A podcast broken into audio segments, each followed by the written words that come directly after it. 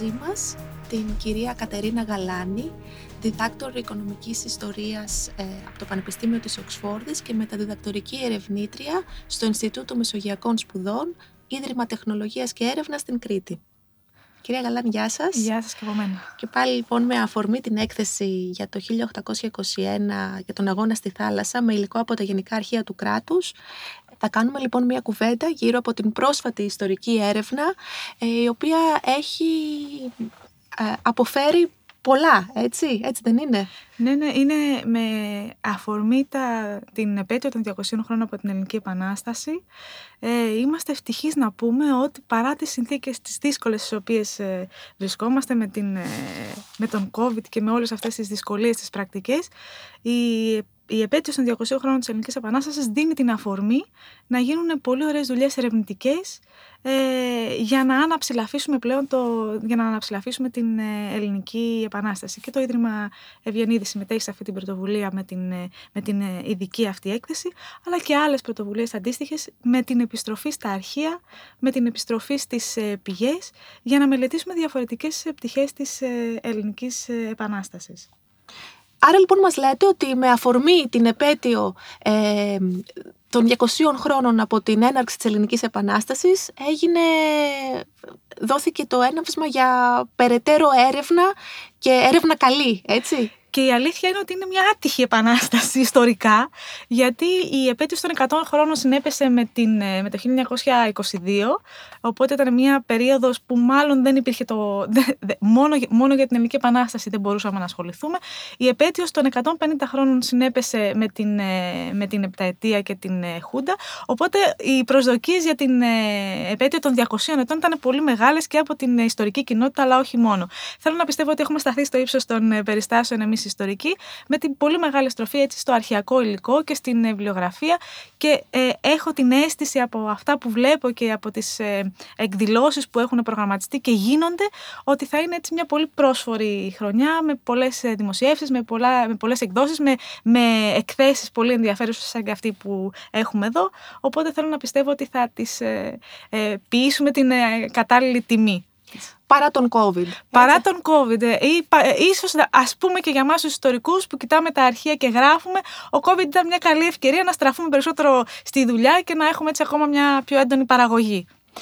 Μιλήστε μας λίγο για την σπουδαιότητα των αρχείων, ε, τόσο στην ιστορική έρευνα εν γέννη, αλλά και για τον αγώνα στη θάλασσα. Δηλαδή, τι, τι, τι μας είπαν τα αρχεία στα οποία στραφήκατε και τα οποία μελετήσατε; Τα, τα αρχεία για τον ναυτικό αγώνα είναι πραγματικά ε, υπέροχα.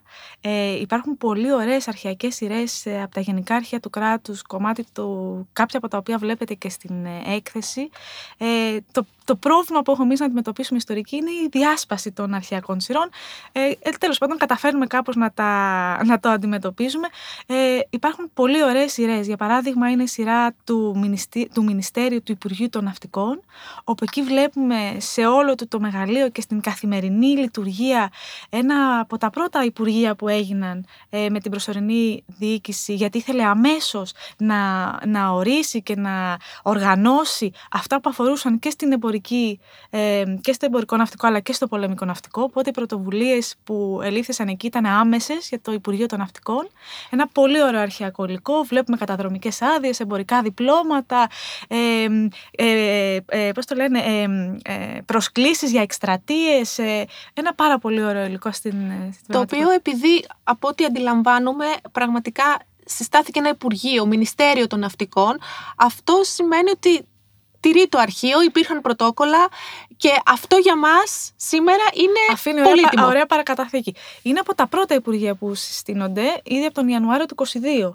Και αυτή έτσι η σπουδή δεν είναι καθόλου τυχαία. Είναι ένδειξη της, της σημασίας που δίνανε στην οργάνωση του, της ναυτιλίας. Ας μην ξεχνάμε ότι η ναυτιλία παραμένει μία από τις πρώτες πηγές εσόδων στα δημόσια οικονομικά, άρα αυτό ήταν κάτι πολύ υπολογίσιμο για την διεκπαιρέωση του αγώνα, για την χρηματοδότηση του αγώνα, αλλά φυσικά και για την πολεμική οργάνωση που όλα αυτά περνάνε μέσα από το αρχείο του, του Υπουργείου Μινιστέριου των ε, Ναυτικών. Ένα πολύ ωραίο υλικό ε, και πολυσχηδές και με πολλές εκπλήξεις κιόλας. Ε, υπάρχει ένα επίσης υπέροχο αρχείο, μια υπέροχη αρχιακή σειρά που είναι το Θαλάσσιο Δικαστήριο.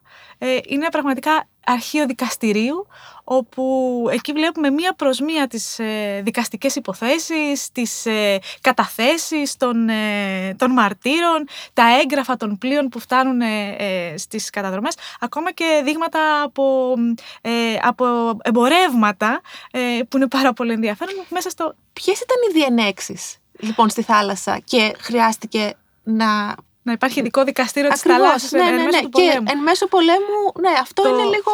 Δεν νομίζω ότι ο πολύ κόσμο, ο πολύς ο κόσμος είναι το πραγματική δί... Είναι πραγματικές δίκες. Καταρχάς, μιλάμε για πραγματικές δίκες που γινόντουσαν ενώπιον ενός δικαστηρίου. Ήτανε, στην αρχή ήταν επιτροπές που λειτουργούσαν εν είδη δικαστηρίου. Στην συνέχεια έχουμε θαλάσσια δικαστήρια και όχι μόνο ένα. Θαλάσσιο δικαστήριο στο Ναύπλιο, θαλάσσιο δικαστήριο στο Μεσολόγγι, θαλάσσιο δικαστήριο στην Έγινα.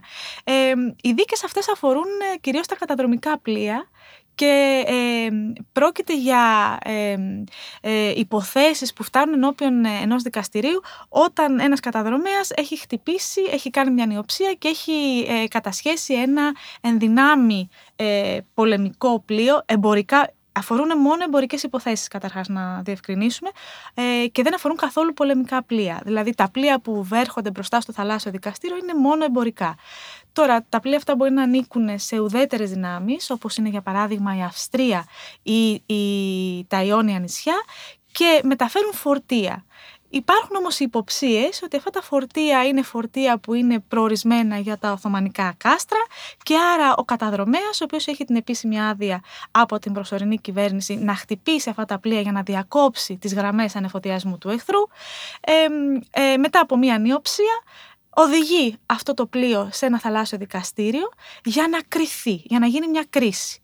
Και αυτό είναι πάρα πολύ σημαντικό να το τονίσουμε, γιατί όλα γίνονται με έναν τρόπο νόμιμο, ε, με έναν τρόπο θεσμοθετημένο, έτσι ώστε να εξασφαλιστεί και η νομιμοποίηση όλες αυτές τις διαδικασίες που δεν αποτελεί μια ληστρική κατάσταση, αλλά ένα πραγματικά ε, απόλυτα, πώς να το πούμε, ε, προκαθορισμένο, μια προκαθορισμένη νομική διαδικασία, κατά τα πρότυπα των ευρωπαϊκών δυνάμεων. Αντίστοιχες καταδρομικές ε, ε, υποθέσεις και καταδρομικά και λιοδικία έχουμε σε όλες τις. Ε, λιοδικία. Λιοδικία από τη Λία. Είναι τα δικαστήρια που δικάζουν τις Λίες. Μάλιστα. Άρα λοιπόν μιλάμε για, όπως είπατε, ένα πολύ οργανωμένο ε, τρόπο. Ε, ε, Διανο, ε, κρίσης και διανομής των λιών. Κρίσης και διανομής των λιών από ένα κράτος το οποίο δεν υφίσταται. Ναι. Έτσι, ή τουλάχιστον... Ένα κράτος που αγωνίζεται να συσταθεί. Και αυτή, αυτός ο αγώνας, ε, και είναι και συγκινητικό θα πω, είναι πολυμέτωπος. Ε, διεξάγεται ο αγώνας στη θάλασσα, αυτόν που γνωρίζουμε όλοι μέσα από τις, πολυ... από τις ε, ναυμαχίες, διεξάγεται ένας πολιτικός αγώνας παράλληλα και ένας αγώνας θεσμών. Είναι εντυπωσιακή η προσπάθεια της προσωρινής διοίκησης καθ' όλη τη διάρκεια του αγώνα να θεσμοθετεί πολύ καλά το θαλάσσιο δικαστήριο και τα λιοδικεία, να αναπροσαρμόζει τον κανονισμό, να, να προσπαθεί να ασκεί αυστηρότερο έλεγχο, προκειμένου να μην υπάρχουν καταχρήσεις των καταδρομικών αδειών, προκειμένου να μην υπάρχουν πειρατικές επιθέσεις, να, να ελεγχθούν αυτά τα φαινόμενα για να παραμένει ο αγώνας αν μπορώ να πω την λέξη, όσο γίνεται πιο αγνός, όσο γίνεται πιο καθαρός ε, και να μην χάνει την ε, νομιμοποίησή του απέναντι στις ε, δυτικές δυνάμεις που καιροφυλαχτούν. Ωστόσο, ε, επειδή αναφερθήκατε και στην πειρατεία, ε, η πειρατεία είναι ένα φαινόμενο το οποίο υπάρχει κατά τη διάρκεια του αγώνα, έτσι δεν είναι; Και, και πριν και κατά τη διάρκεια και, και μετά. Και μετά και αποτελούσε πρόβλημα, έτσι; Ναι. Μιλήστε μας λίγο για την, για την πειρατεία κατά τη διάρκεια του, του αγώνα. Ε, ε, με το... Ο όρος πειρατεία είναι ένας όρος νομίζω που χρησιμοποιείται αρκετά ε, και καλύπτει, είναι ένα πέπλο που καλύπτει όλες τις δραστηριότητες, ακόμα και την καταδρομική δραστηριότητα. Και αυτό προέρχεται κυρίως από την ξένη βιβλιογραφία, διότι τα, τα ευρωπαϊκά κράτη που δεν αναγνωρίζουν τους Έλληνες ως εμπόλεμο έθνος, δεν αναγνωρίζουν άρα σε αυτούς και το δικαίωμα να εκδίδουν καταδρομικές άδειες. Άρα σύμφωνα, η καταδρομική άδεια είναι μια πρακτική ε, απολύτως νόμιμη σύμφωνα με το δίκαιο της θάλασσας και το δίκαιο του πολέμου. Και αν όμως δεν σε αναγνωρίζουν ω νόμιμο έθνος, δεν σου δίνουν και το. Ακριβώς, ε, δεν σε αναγνωρίζουν, άρα δεν σου αναγνωρίζουν το δικαίωμα να έχεις καταδρομή και καταδρομικά πλοία. Παρόλα αυτά, υπάρχει το φαινόμενο της πειρατείας, το οποίο ε, κορυφώνεται σε περίοδους κρίσης του, του του αγώνα και αυτό δεν είναι τυχαίο, κυρίως το 27 για παράδειγμα είναι ένα πολύ δύσκολο έτος για τον αγώνα, τα χρήματα έχουν εξαντληθεί, τα εθνικά δάνεια έχουν εξαντληθεί, ε, ο αγώνας έχει κρατήσει πάρα πολύ καιρό, έχει παραταθεί πάρα πολύ, με αποτέλεσμα να υπάρχουν βιωτικές ανάγκες που κάπως πρέπει να καλυφθούν. Άρα δεν είναι τυχαίο που σε ένα τόσο δύσκολο έτος. Βλέπουμε να έχουμε έτσι μια ε, εκτροπή προς την ε, πειρατεία σε μια προσπάθεια να, να, εξασφαλιστούν, ε, να εξασφαλιστούν πόροι. Ε, όσον αφορά, αναφερθήκατε πριν σε κάποιες εκπλήξεις που κρύβουν τα, τα αρχεία και το, το αρχιακό υλικό στο οποίο, το οποίο μελετήσατε και το οποίο όπως είπαμε, με αφορμή ε, την ε, επανεξέταση ε, του αγώνα με τα, στα 200 χρόνια από την Επανάσταση. θα θέλατε λίγο να μας πείτε έτσι κάτι που σας εξέπληξε είτε ευχάριστα είτε δυσάριστα, δεν ξέρω. Νομίζω ότι οποιοδήποτε έχει τη χαρά να, να βλέπει το πράγμα, το, το πρωτογενές υλικό μπροστά στα μάτια του και μάλιστα ε, να, να, να διαβάζει κείμενα ή να διαβάζει τεκμήρια, αρχαιακά τεκμήρια που αφορούν σε τόσο γνωστά γεγονότα. Ήδη από το σχολείο είναι πράγματα με τα οποία έχουμε πολύ οικειοποιηθεί. Όταν όμως το βλέπεις αυτό, το, ε, αυτό το ζωντανά εκείνη τη στιγμή κρατάς το χαρτί το οποίο μπορεί να είναι η έκκληση του Μιαούλη για τροφοδοσία στην πολιορκία του Μεσολογίου και ξέρεις τι ακολουθεί μετά. Ε, α, α, αναγνωρίζεις την την αγωνία του Μιαούλη να, να, να φτάσουν όσο το, όσο το δυνατόν περισσότερα πλοία. Ή όταν, για παράδειγμα, βλέπεις ε, αστεία, αστείες υποθέσεις ε, πάνω σε μια δίκη για ένα καταδρομικό, για ένα, για ένα κατεσχεμένο πλοίο που φτάνει στο θαλάσσιο δικαστήριο και διαβάζεις τις καταθέσεις των ε, μαρτύρων αυτών που επεξηγούν πώς έγινε η, ε, πώς έγινε η, η όλη διαδικασία και διαβάζεις ας πούμε ότι ε, ο, ο, ο καταδρομέας ανέβηκε πάνω στο ξένο πλοίο για να ελέγξει τα χαρτιά του, ε, έψαξε στο σεντούκι, βλέπεις στην αρχή όλα είναι πολύ κανονικά, κοιτάει και παρακάτω από το σεντούκι και στο δεύτερο πάτο του σεντουκιού βλέπει τα οθωμανικά, τις οθωμανικές φορτωτικές και καταλαβαίνει ότι αυτό το πλοίο είναι οθωμανικό. Αυτά, αυτές οι πολύ μικρές καθημερινές ανθρώπινες ιστορίες των αρχείων είναι νομίζω πολύ, πολύ ενδιαφέρουσες όταν τις, ε, τις βλέπεις μπροστά σου και τις διαβάζεις. Δείχνουν δηλαδή μια εικόνα και πιο πέρα από την ηρωική πλευρά. Την καθημερινή, την ανθρώπινη ε, ε, τώρα πραγματικά μου έρχονται στο μυαλό οι, οι καταθέσεις των αυτών. Πολλές φορές μιλάνε με αφέλεια ή λένε τα πιο φοβερά πράγματα για ένα καταδρομικό πλοίο, πώς έγινε, πού ξεκινήσανε, πώς κρύβανε τα χαρτιά ή κρύβανε τα φορτία ή τα πετάγανε στη θάλασσα και το παραδέχονται στις αρχές όταν πλέον έχει φτάσει η υπόθεσή τους μπροστά στο δικαστήριο και πρέπει να πούν τα πράγματα με το, με το όνομά τους. Τι άλλο μαθαίνουμε για την ε, καθημερινή ζωή πάνω στο πλοίο ε, κατά τη διάρκεια του αγώνα από τα αρχεία; Ε, ε υπάρχουν πολύ ενδιαφέρουσες ε, πηγές, για παράδειγμα για τη σύντηση, για τις προμήθειες που αγοράζανε τις τροφοδοσίες του πλοίου, όπου εκεί νομίζω βλέπουμε έτσι με πολύ ενδιαφέρον τις ποσότητες κρασιού που αγοράζανε, τα παξιμάδια ή... Ε, το κρασί θεωρεί το... το... Το κρασί ήταν απαραίτητο. ήταν απαραίτητο πάνω στο πλοίο. Ε, πολύ ενδιαφέρουσες είναι και οι, οι ιστορίες που προκύπτουν μέσα από τα ημερολόγια πλοίων. Ε, θυμάμαι έτσι μια, ε, την περιγραφή ενός ε, ε, από, το, από το πολεμικό πλοίο Αθηναής, το οποίο φτάνει, ε, νομίζω στο 1827 αν δεν κάνω λάθος, θα το μπορώ να το ζεκάρουμε 27-28, φτάνει στο Γαλαξίδι ε, και φυσικά φτάνει στο Γαλαξίδι γιατί ο πλοίαρχος του πλοίου είναι από το Γαλαξίδι. Και φτάνει στον τόπο λοιπόν καταγωγής τους, γίνεται μια, ε, παρουσιάζεται μέσα από το ημερολόγιο πλοίου πώς γίνονται επισκευές, πώς ο πλοίαρχος βγαίνει στην ακτή, συναντά τους ε, συγγενείς, συναντά φίλους, ανεβαίνουν πάνω στο πλοίο, το οποίο είναι ένα πολύ ωραίο πολεμικό πλοίο που, έχει, που είναι κομμάτι του εθνικού στόλου πλέον, ο στόλος που συγκροτείται μετά το 1827, ένας συντεταγμένο πολεμικός στόλος. Οπότε ε, ανθρώπινες ιστορίες που ε, συμπλέκουν την καθημερινότητα με την ε, πολεμική πρακτική. Έχουμε βέβαια και την ε, μεγάλη χαρά να φιλοξενούμε στην έκθεση το ημερολόγιο του Σαχίνη από το πλοίο Μιλτιάδης, το οποίο θα λέγαμε είναι ένας πλήρης οδηγός ε, των ετών 24, 25 και 27. Ναι. Και δείχνει έτσι είναι, αυτή την... είναι η, η, η, καταγραφή της καθημερινότητας στα ημερολόγια των πλοίων είναι πολύ έτσι, ενδιαφέρουσα και βλέπεις, την, ε, βλέπεις την, τον παράλληλο αγώνα που γίνονται με τα στοιχεία της φύσης, αλλά και τον παράλληλο αγώνα που γίνεται με τον, με τον εχθρό. Ε, μου αρέσει πολύ μια αποστροφή που λένε η καταραμένη άπνοια, ε, που είναι το χειρότερο για ένα ιστιοφοροπλοίο, η καταραμένη άπνοια, το οποίο επανέρχεται ξανά και ξανά στο ημερολόγιο του Σαχίνη και όχι μόνο γιατί είναι το χειρότερο που μπορεί να σου τύχει είτε όταν θέλεις να, να πλεύσεις από μια περιοχή σε άλλη, είτε και όταν βρίσκεσαι εν μέσω μιας μάχης. Αυτή η καταραμένη άπνοια σε κάνει ε, θύμα ε, ε, για τα εχθρικά πλοία, που εύκολος στόχος για τα, εθνικά πλοία, για τα εχθρικά πλοία. Τα εχθρικά πλοία, μάλιστα. μιλήσατε λίγο για τον εθνικό ο οποίος συγκροτείται το 1827. Είναι... Μέχρι το 1827 λοιπόν Έχουμε, έχουμε; έχουμε στόλο, έχουμε σίγουρα έναν ε, ελληνικό στόλο, ελληνόκρατο στόλο, αλλά αυτός ο στόλος απαρτίζεται από ιδιωτικά πλοία. Αυτό είναι μια πολύ έτσι, ε, πώς να το πούμε, μια ιδιοπροσωπία του ελληνικού πολεμικού στόλου, δεν, καθώς δεν πρόκειται για στεταγμένο κράτος, αλλά για επαναστατημένους Έλληνες, δεν ήταν εφικτό να έχουν ένα συγκροτημένο πολεμικό στόλο. Ο στόλος συγκροτείται λοιπόν από ιδιωτικά πλοία, εμπορικά πλοία που προσέρχονται και στην ε, διοίκηση μισθώνονται από τη διοίκηση για συγκεκριμένα χρονικά διαστήματα για τη συμμετοχή σε συγκεκριμένες ναυμαχίες. Δεν μισθώνονται παόριστον, μισθώνονται για δύο μήνες, για τρεις μήνες. Για την ναυμαχία της, ε, για την πολιορκία της Χίου, για παράδειγμα, για την πολιορκία του ενός κάστρου. Και στη συνέχεια ξαναγυρίζουν στις προηγούμενες ε, δραστηριότητές τους, ίσως εμπορικές, ε, ή, ξανα, ή γυρίζουν πάλι στην καταδρομή ή σε οποιαδήποτε άλλη ε, οικονομική δραστηριότητα κάνει ένα πλοίο.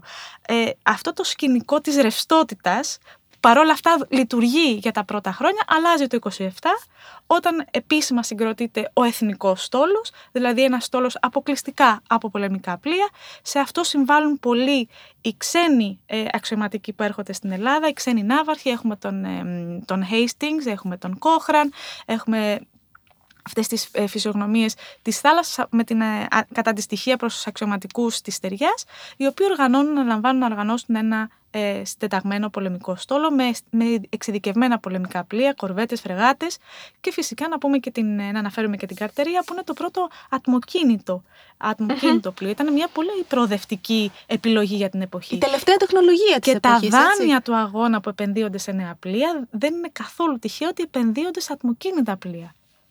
Πρόκειται για την, γιατί μέχρι τότε τα πλοία είναι ιστιοφόρα και μόνο. Και μόνο ιστιοφόρα και αργότερα. Ο ατμός έρχεται...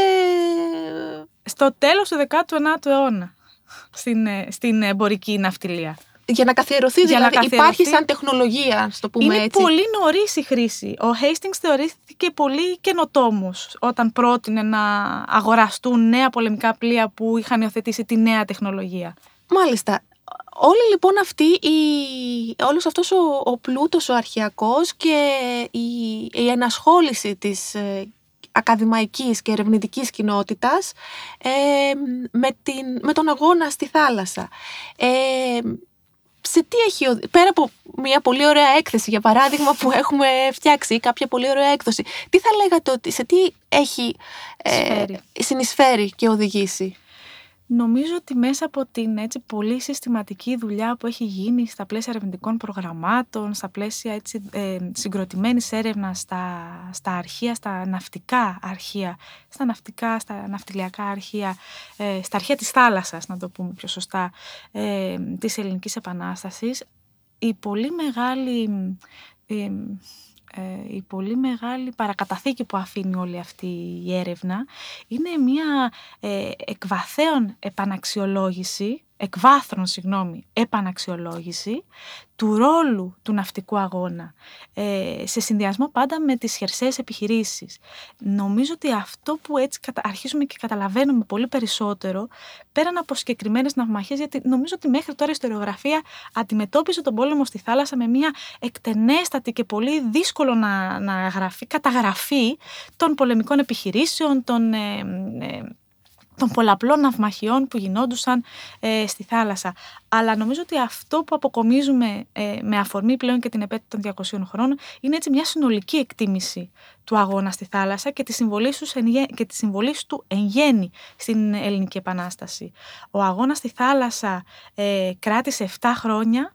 Ε, ήταν ένας αγώνας που, έδωσε, που έδειξε μεγάλη επιμονή, έφερε νίκες, όχι τόσες πολλές όσο νομίζουμε, δεν υπάρχουν τόσες πολλές νικηφόρες ναυμαχίες ή μεγάλης έκτασης ναυμαχίες, χωρίς αυτό σε τίποτα να μειώνει την ε, σημασία και τη συμβολή του ναυτικού αγώνα το γεγονός ότι κρατήθηκε ο αγώνας στη θάλασσα για 7 συνεχόμενα ε, έτη ζωντανός, το γεγονός ότι είχαμε την ε, πολύ ευρεία χρήση των καταδρομικών αδειών και την παρουσία των καταδρομέων και στα χρόνια τα δύσκολα του 26-27 όταν ο αγώνας είχε πάρει μια κακή τροπή, μια αρνητική τροπή, μια κάμψη, ότι οι καταδρομοί, οι καταδρομοί συνέχιζαν να οργώνουν τις θάλασσες, συνέχιζαν να οχλούν τα ευρωπαϊκά πλοία.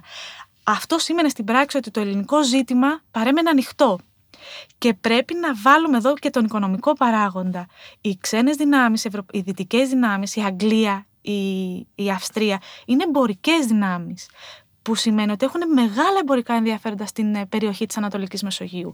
Όταν λοιπόν η η ζώνη της Ανατολικής Μεσογείου είναι μια ζώνη που φλέγεται, που έχουμε συνεχώς γεγονότα, μικρά, μεγάλα, οχλήσεις, ε, δυσκολία στο εμπόριο, διακοπή των ε, θαλάσσιων διαδρομών, ε, καθυστέρηση στα θαλάσσια δίκτυα, στα εμπορικά δίκτυα.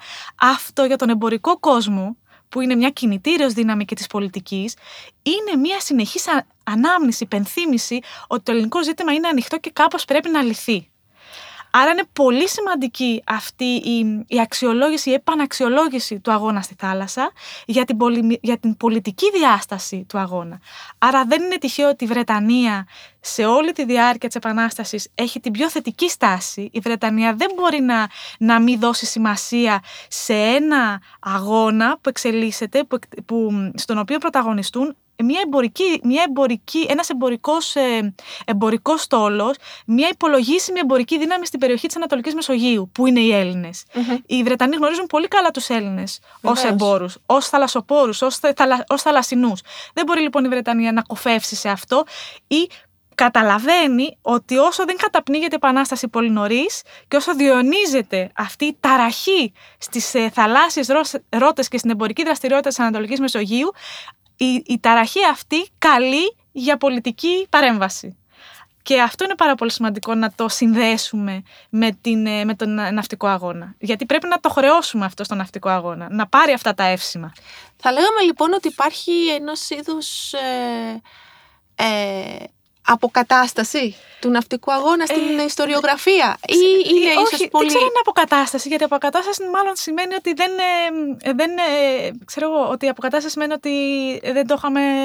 Ότι ίσως δεν είχε Επα... ίδια αναγνώριση, δεν ναι, υπήρχε... επαναξιολόγηση νομίζω, επανεκτίμηση ε, στην πραγματική διάσταση, η οποία πραγματική διάσταση δεν είναι μόνο πολεμική. Δεν είναι μόνο μία η διάσταση Ακριβώς, αυτό, δεν είναι μόνο πολεμική, είναι σίγουρα οικονομική. Στη διάρκεια της Επανάστασης έχουμε εμπορική δραστηριότητα συνεχή. Θαλασσινή εμπορική δραστηριότητα. Το εμπόριο και οι θαλάσσιες μεταφορές συνεχίζονται. Στο μικρό κυρίως εμπόριο, στο τοπικό εμπόριο, στην, ε, στο αιγιακό εμπόριο, αλλά συνεχίζονται. Ε, και φυσικά και στην πολιτική διάσταση που πρέπει να συνδεθεί πολύ με τον αγώνα στη θάλασσα. Μάλιστα. Κυρία Γαλάνη, σας ευχαριστούμε πολύ. Και εγώ σας ευχαριστώ πολύ για την πρόσκληση.